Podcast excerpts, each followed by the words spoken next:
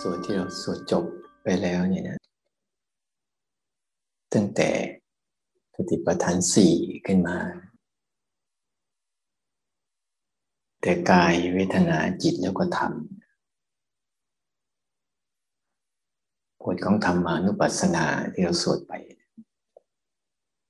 ตั้งแต่ว่าในเรื่องของทุกข์เหตุให้เกิดทุกข์แล้วก็ ความดับทุกข์หนทางให้ถึงความดับทุกข์นี่หมวดของเหตุเกิดทุกข์กับความดับทุกข์เนี่ย จะมีลักษณะเหมือนกันนะลักษณะเหมือนกัน จะใช้อายตนะ ภายในภายนอก เป็นตัวหลัก สังเกตดูนะ ก็จะใช้ตาหูจมูกลิ้นกายแล้วหรือใจเป็นหลักรูปเสียงกลิ่นรสสัมผัส แล้วก็ธรรมารมณ์อันนี้เป็นตัวเป็นตัวตั้ง เป็นตัวตั้ง แต่ตัวสำคัญที่เข้าไปปรุงแต่งเนี่ยตัวสำคัญที่เข้าไปปรุงแต่งคือตัวตัณหา ตัวตัณหา คือความทยานอยาก ความทยานอยากในกามหนึ่ง ความอยากมีอยากเป็นหนึ่ง ความไม่อยากมีไม่อยากเป็นหนึ่ง ความทยานอยากในกาม กามก็คือวัตถุกรรมวัตถุกรรมก็คือรูปเสียงกลิ่นรสสัมผัสเพื่อสร้างอารมณ์ เวลาเราปฏิบัติธรรมกัน ถ้าเราปฏิบัติแล้วเราละกามทั้งหลายนี่ก็ได้ ไม่ระงับ ไม่งดเว้นไม่สันโดษไม่ระมัดระวัง มันก็จะสร้างนะสร้างความทยานอยากเพราะมันมีกามก่อนจึงมีความทยานอยาก เมื่อทยานอยากแล้วเขาว่าทยานอยากประเด็นแรกคืออยากมีอยากเป็น อยากได้ครอบครองวัตถุกรรมเหล่านั้น อยากเป็นเจ้าของอยากได้ครอบครอง อยากถือเอา อยากยึดเอาเนี่ยเนี่ยจังหวะนั้นทั้งที่วัตถุกรรมมันก็เป็นอย่างไรก็มัน แต่เราเจ้าตัณหาเนี่ยจะเสริมเสริมความรู้สึกที่ว่ามันธรรมดา ธรรมดาเนี่ย ไม่ให้ธรรมดา ให้มีความพิเศษ ต่อวิถีชีวิตของเรานี่ย ลิ้นก็ทำหน้าที่รู้รสเนี่ยแต่ความทะยานอยากเนี่ยมันต้องหารสที่มันอร่อยอร่อยรสที่มันถูกใจรสที่มันพอใจ รูปเสียงกลิ่นรสสัมผัสทั้งหมดเนี่ยมันเป็นธรรมดาของมันนะเมื่อปรุงนะเมื่อธาตุสี่ทั้งปรุงขึ้นมาปุ๊บมันก็ปรุงรูปแบบของรสขึ้นมา ให้เราได้สัมผัส ไม่งั้นมนุษย์โลกเนี่ยมันจะไม่ก็อยากมีชีวิตอยู่ เหมือนกับบุคคลที่เกิดโรคทางทางลิ้นเนี่ยลิ้นไม่เคยรับรสเลยเนี่ย ความรู้สึกที่อยากจะกินอาหารมันจะไม่มี แต่ว่าถ้ามันผสมด้วยความอยากแล้วเนี่ย มันจะเลิกกินแต่สิ่งที่มันชอบ ก็เรียกความพอใจ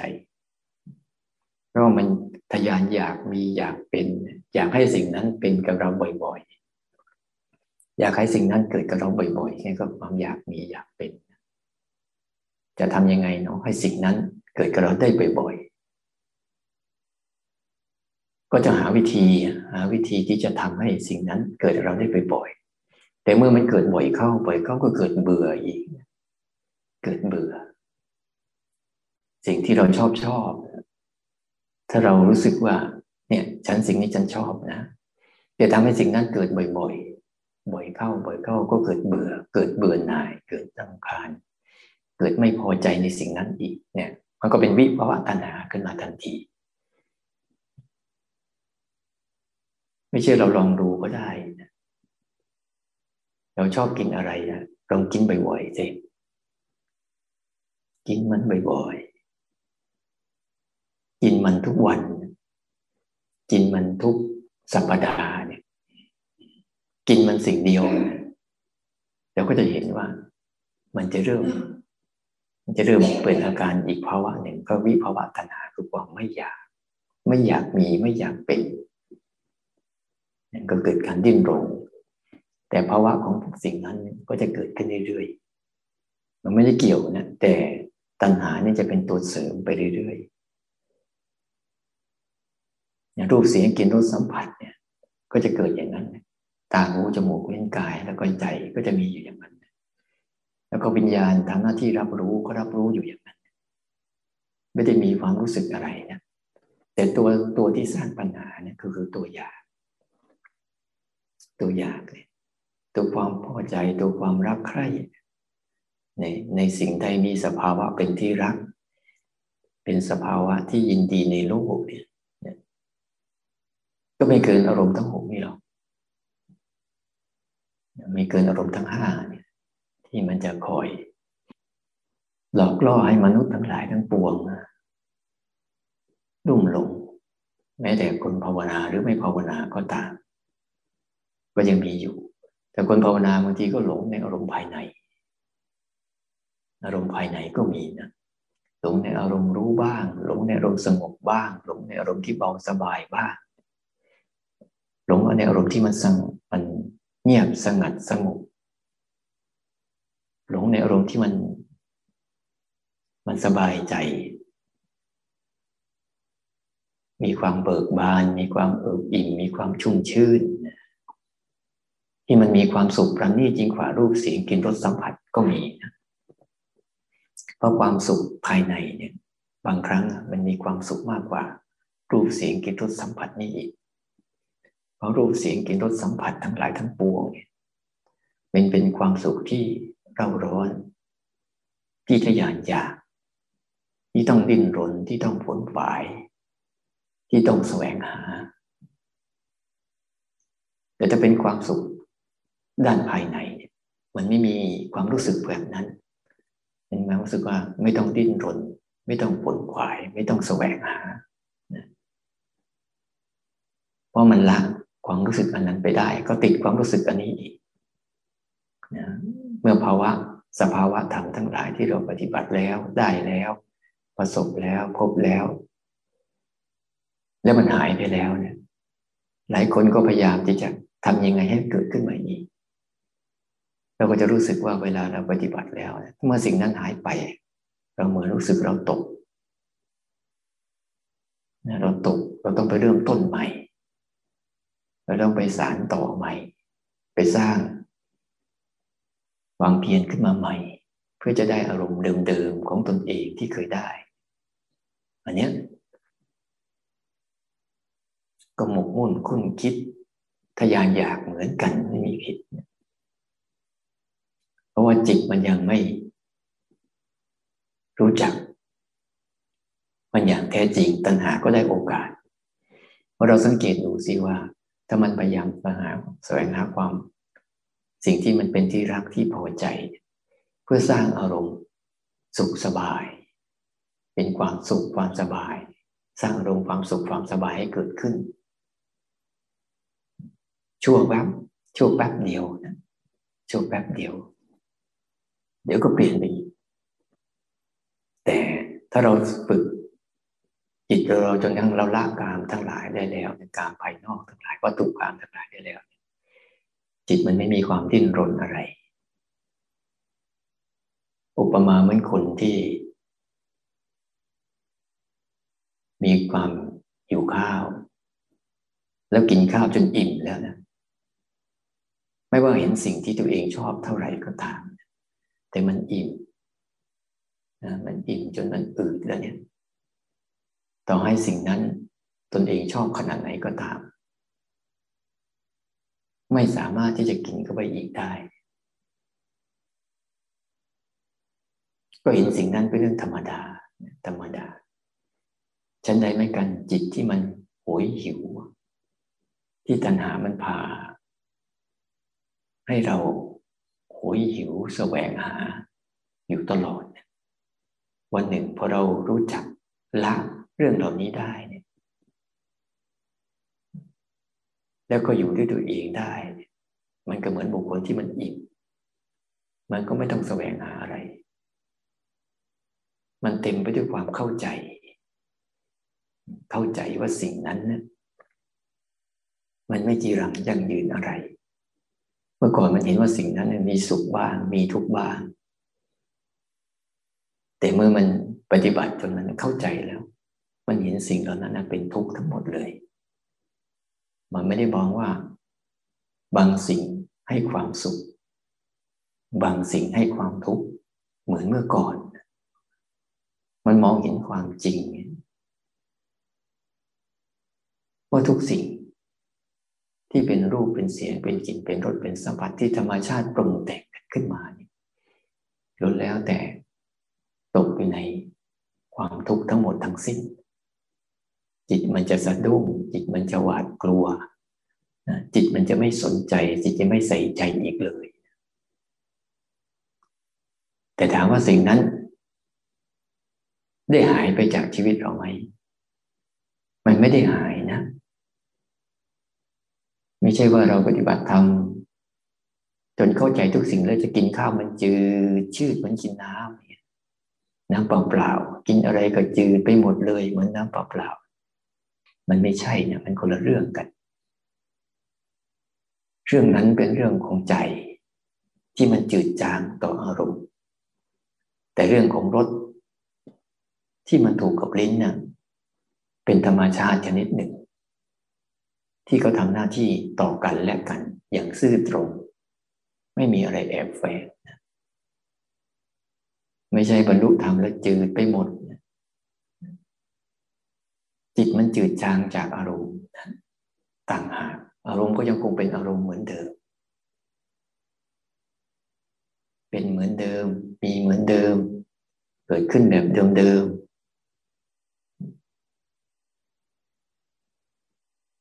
ช่เวลาเราปฏิบัติเนี่ย ก็จึงบอกให้ให้ถอนความพอใจและไม่พอใจออก เพราะมันคือส่วนเกินนะ ความพอใจในบางสิ่ง แล้วความไม่พอใจในบางสิ่งเนี้เป็นส่วนเกินนะเป็นโอกาสเกิดของตัณหาได้ เป็นโอกาสเกิดของหลายสิ่งหลายอย่างมันเป็นส่วนเกินจากธรรมชาติ มันเป็นสังขารที่เขาอยากปรุงแต่งขึ้นมา มันไม่แค่นี้ ของแค่นี้มันไม่แค่นี้ มันชอบ มันชอบเลยเถิด มันชอบเลยเถิดเตลิดเปิดเปิงไปเรื่อยเปื่อยกลายเป็นเป็นเรื่องของอดีตอนาคตไป กลายเป็นเรื่องการย้ำคิดย้ำทำไป กลายเป็นเรื่องการแสวงหาวกวนวนเวียนไป ซ้ำแล้วซ้ำเล่า ได้มาก็ดีใจ เสียสิ่งนั้นไปก็เสียใจวนเวียนวนเวียนจนเคยเลยกลายเป็นวัฏฏะซ้ำเดิมอยู่อย่างนั้น ไม่เคยคิดเคยจำเคยลาบเนี่ยเพราะจิตมันไม่ได้เรียนรู้ไม่ได้เรียนรู้ว่าธรรมชาติแท้จริงคืออะไร และธรรมชาติที่เป็นส่วนเกินเป็นยังไง มันเป็นธรรมชาติทั้งสองสิ่งนะธรรมชาติที่แท้จริงมันมีแค่นี้และธรรมชาติที่มันเป็นส่วนเกินของมันก็เป็นแค่นี้ มันเป็นธรรมชาติชนิดหนึ่ง ที่คอยอยากปกปิด ให้คิดว่าเราจะทำอะไรกับมันได้ดีกว่านี้ ดีกว่าที่มันเป็นอยู่ พยายาม แต่ถ้าจิตมัน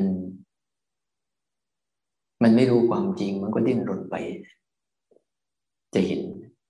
ส่วนใหญ่เราจะสังเกตเห็น แต่เราย่อให้มันง่ายๆนะย่อให้มันเล็กๆ ไปก่อนค่อยๆขยายเอาทีหลังเนี่ย ก็ก็จะเห็นมันก็เป็นแค่รูปและนามเท่านั้นเอง เป็นความรู้สึกทั้งสองฝ่าย ฝ่ายรูปก็เป็นส่วนหนึ่ง ที่มันเกิดขึ้นตามความเป็นจริงก็มันแค่นั้นเอง เป็นธรรมชาติเดิมแท้ก็มัน แค่นั้นจริงๆรสที่เรากินอยู่ก็คือแค่นั้นแหละหวานก็คือหวานจืดก็คือจืดขมก็คือขมเผ็ดก็คือเผ็ด รือเปรี้ยวหวานมันเค็มที่มันปรุงมาเนี่ยลิ้นมันรู้อย่างไร มันรับรู้มันอย่างไร มันก็แค่รับรู้รสที่ธรรมชาติปรุงแต่งกันขึ้นมาเท่านั้นเองหรือตามันเห็นเนี่ยมันก็เห็นแค่สีและรูปนั่นเอง สีสันและรูปลักษณ์แค่นั้นเองของมัน สีสันของสิ่งสิ่งหนึ่ง แล้วก็รูปลักษณ์ของสิ่งสิ่งหนึ่ง ลักษณะของมัน แต่ละอย่างมีสีต่างกัน มีรูปลักษณ์ต่างกัน ไม่ได้มีอะไรมากกว่านั้น มันซื่อๆตรงๆรูปเป็นอย่างไร ตาก็เห็นอย่างนั้นเนี่ยเต็มเป็นชาติเดิมแท้หูเหมือนกัน มันก็จะมีลักษณะของเสียงอย่างหนึ่ง เสียงแต่ละเสียงก็มีลักษณะของมันเฉพาะตัว สื่อความหมายสื่อภาษาซึ่งกันและกัน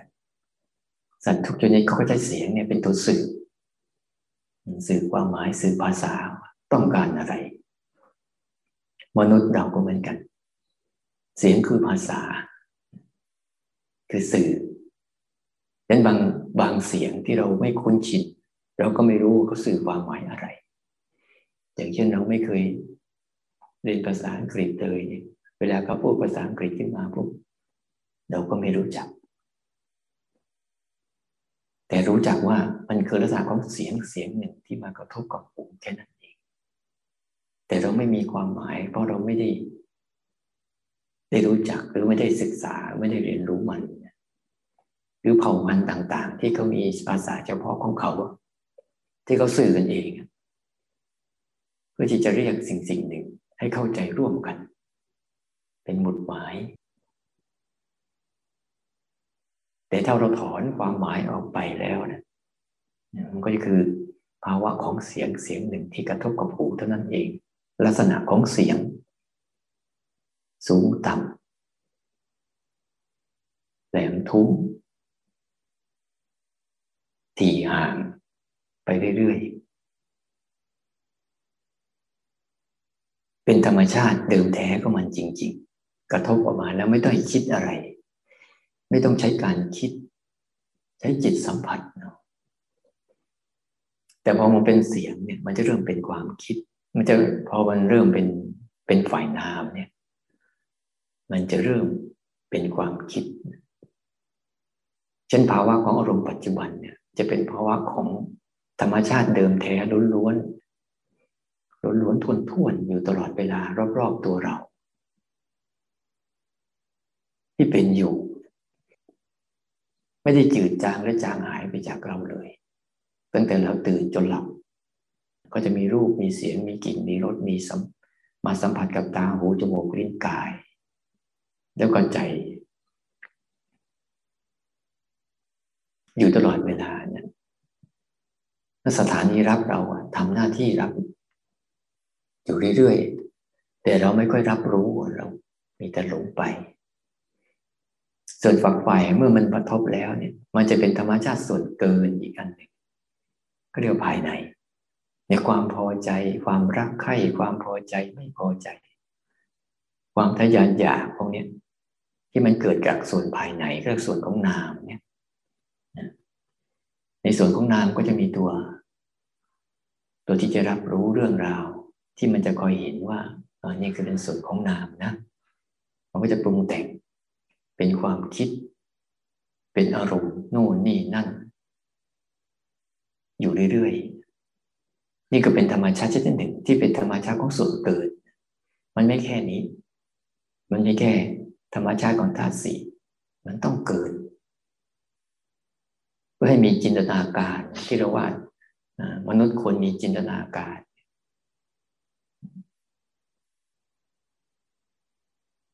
ควรมีจินตนาการ เพราะจินตนาการของมนุษย์เนี่ยทำให้แตกต่าง ไปจากสรรพสัตว์ทั้งหลาย แต่มนุษย์หารู้ไหมว่าจินตนาการเหล่านี้เนี่ยทำให้เขาหลอกเขาหลงวนอยู่ในวังวนของอารมณ์อยู่ตลอดเวลา ทั้งที่อารมณ์อันนั้นดับไปแล้ว หมดไปแล้ว จบไปแล้ว ก็ไม่แล้ว ดึงขึ้นมาย้ำคิดย้ำทำ จนสร้างเป็นนิสัยของตนเองขึ้นมา จนสร้างเป็นร่องลึกคุ้นชินของตัวเองขึ้นมา สร้างเป็นทิฏฐิ ความเห็นแบบนี้แบบนี้ขึ้นมา แล้วก็ทิฏฐิของแต่ละคนก็จะมีความเห็นของแต่ละคนไป แล้วก็เอาความเห็นของแต่ละคน ที่มันเป็นส่วนเกิน เข้ามาหาข้อถูกข้อผิดกัน หาความใช่ไม่ใช่ หาความรู้สึกถูกผิดกันหารู้สึกว่าเราฉลาดกว่าคนอื่น คนอื่นโง่กว่าเรา สร้างอัตตาสร้างตัวตนขึ้นมา ฉันคิดได้เรื่องนี้นะ คนคิดเรื่องนี้ไม่เป็น มันเป็นการสร้างส่วนเกินทั้งนั้นเลย หรือเราเห็นง่าย ๆว่า อารมณ์ทั้งหลายทั้งปวงที่เป็นความคิด นั่นก็เป็นส่วนเกินแล้วเราจะทำยังไง เมื่อเรารู้จัก ให้รู้จักมันซะว่าอันนี้มันเกิน ให้รู้จักมันซะอันนี้ธรรมชาติเดิมแท้เนี่ยเราต้องฝึกรู้จักมัน ถ้าไม่รู้จักมันนะมีประเด็นเดียวเท่านั้นก็ต้องหลงไปกับมัน ถ้ารู้จักมันเนี่ยในการฝึกตัวรู้ขึ้นมา ฝึกผู้รู้ขึ้นมา เพื่อต้องการที่จะรู้จัก อันไหนเป็นธรรมชาติเดิมแท้ อันไหนที่เป็นธรรมชาติส่วนเกิน ถ้าเราจับลักษณะมันได้ง่ายๆเราจะเข้าใจ ธรรมชาติเดิมแท้นี่จะเป็นปัจจุบัน ทั้งหมดเลย จะเป็นปัจจุบันเฉพาะหน้านี่แหละ มีอยู่ตลอดเวลารอบๆตัวเราเนี่ยที่เป็นธรรมชาติเดิมแท้ที่เขาปรุงมากระทบกับอายตนะทั้งหลายทั้งปวงธรรมชาติเดิมแท้ก็จะมี รูปเสียงกลิ่นรสสัมผัส ตาหูจมูกลิ้นกายแล้วก็ใจ แล้วก็จะมีวิญญาณ ตัววิญญาณธาตุทำหน้าที่รับรู้เรื่องราวของเขา นี่เป็นธรรมชาติเดิมแท้ทั้งหมดเลย วิญญาณทำหน้าที่รู้เออตาเห็นอะไร ก็จะมีตัวนี้ไป หูได้ยินอะไรก็จะมีตัวนี้ไป รู้ทั้ง เสียงที่กระทบรู้ทั้งความหมายที่เกิดขึ้นเนี่ยจมูกได้กลิ่นอะไรก็รู้ไปเรียนริมรสอะไรก็รู้ไปสัมผัสทางกายเย็นบ้างร้อนบ้าง ยืนบ้างเดินบ้างนอนบ้าง อาการอะไรต่างๆเกิดขึ้นวิญญาณธาตุที่เป็นฝักฝ่ายของนาม ก็จะทำหน้าที่รู้ไปตรงๆเขาไม่ได้ปรุงแต่งอะไร แต่เขารู้การปรุงแต่งของมันทั้งหมด ตัวเขาไม่ได้ปรุงแต่ง แต่ตัวเขารู้งานปรุงแต่งในในกลุ่มนี้มันจะเป็นตัวตัวกลางนะในการรับรู้ทั้งฝ่ายรูปและฝ่ายนาม ของเขาอยู่เราก็จะเห็นส่วนเกินที่พยายามเกินอยู่เรื่อยๆ ที่เป็นอดีตอนาคต ที่คอยดับ สร้างเรื่องขึ้นมา อดีตอนาคตอยู่เรื่อยๆ หลายคนบางทีอ้าวถ้าทำอย่างนี้ปุ๊บเราก็ไม่มีจินตนาการการมีจินตนาการ กับการหลงไปในจินตนาการมันต่างกัน แล้วเป็นจินตนาการที่มันมันมีนะมี แต่ถ้ามันหลงไปในนั่นปุ๊บเนี่ยมันจะลืมตัวนะลืมตัวแล้วก็ทยานอยากทำให้จินตนาการเหล่านั้น ประสบผลสำเร็จ เราคิดว่านั่นแหละคือการพัฒนาโลก เหมือนปัจจุบันเนี้ยที่ก็มีจินตนาการจะทำนู่นขึ้นมาทำนี่ขึ้นมา ให้มันเป็นแบบ แบบนั้นแบบนี้ขึ้นมา แต่รากฐานของเขาก็อาศัยกันปรุงแต่งขึ้นมานั่นแหละ สร้างจากธาตุสี่กับขันห้าปรุงแต่งมาเป็นรูปลักษณ์ของการใช้ อุปกรณ์ต่างๆธาตุวัสดุต่างๆ บนโลกนี้สร้างขึ้นมาเป็นรูปธรรมต่าง ๆ แต่นั่นยิ่งทำไป ยิ่งหลงไป ยิ่งทำไป ยิ่งไม่เข้าใจชีวิต ว่าต้องการอะไร มีสิ่งนั้นแล้วเป็นยังไง เหมือนบุคคลบุคคลหนึ่ง มีจินตนาการ อยากจะไปสู่เป้าหมายสักที่เป้าหมายหนึ่ง มื่อไปถึงเป้าหมายทั้งแล้วมันเกิดความว่างเปล่า แล้วก็ตั้งเป้าหมายใหม่ เพื่อจะทำให้ตัวเองไปถึงเป้าหมายอันนั้น ถ้าถึงเป้าหมายอันนั้นก็มีความรู้สึก มีความยินดี มีความปีดาสักพักหนึ่งแล้วก็ว่างเปล่า แต่ทุกคนถ้าบางคนนะนั่งเป้าหมายตามจินตนาการนั้นแต่ไปไม่ถึงละก็เกิดท้อถอย เกิดกดกูเกิดห่อเหี่ยว ผลสุดท้ายเบื้องหลังของจินตนาการเหล่านั้น คือตัณหานั่นเอง คือความทักยานอยาก อยากมีอยากเป็น พอได้สมอยากแล้ว มันก็ว่างเปล่าไปอีกไม่พอใจ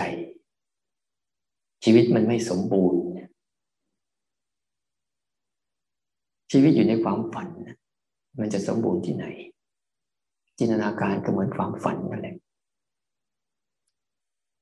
แต่ความฝันที่มันเป็น มันเป็นสิ่งที่ทำได้ เราก็คิดว่ามันได้ แต่มันได้แล้วเนี่ยมันเป็นความจริงไหมเท่านั้นเอง แต่พระเจ้าท่านก็มีจินตนาการ แต่มีจินตนาการในการที่จะแสวงหาความจริง ไม่ใช่ว่า เพ้อฝันไปตลอด ที่ท่านตั้งว่า มันมีทุกข์ มันก็ต้องมีไม่ทุกอย่างเนี้ย แต่เรานี่มันไม่ใช่เป็นอย่างนั้นไงเพราะว่าเราถูกสั่งสอนมา ถูกอบรมมานั่นการพยายามที่จะฝึกให้เห็นว่าสาเหตุของมันที่ทำให้เรามักเกินะก็คือตัวตัณหา ที่เราชอบใส่ ตีสีใส่ไข่ไปในธรรมชาติที่แท้จริงที่ปรากฏเกิดขึ้น ถ้าเรามีความรู้สึกตัวที่เป็นภาวะของตัว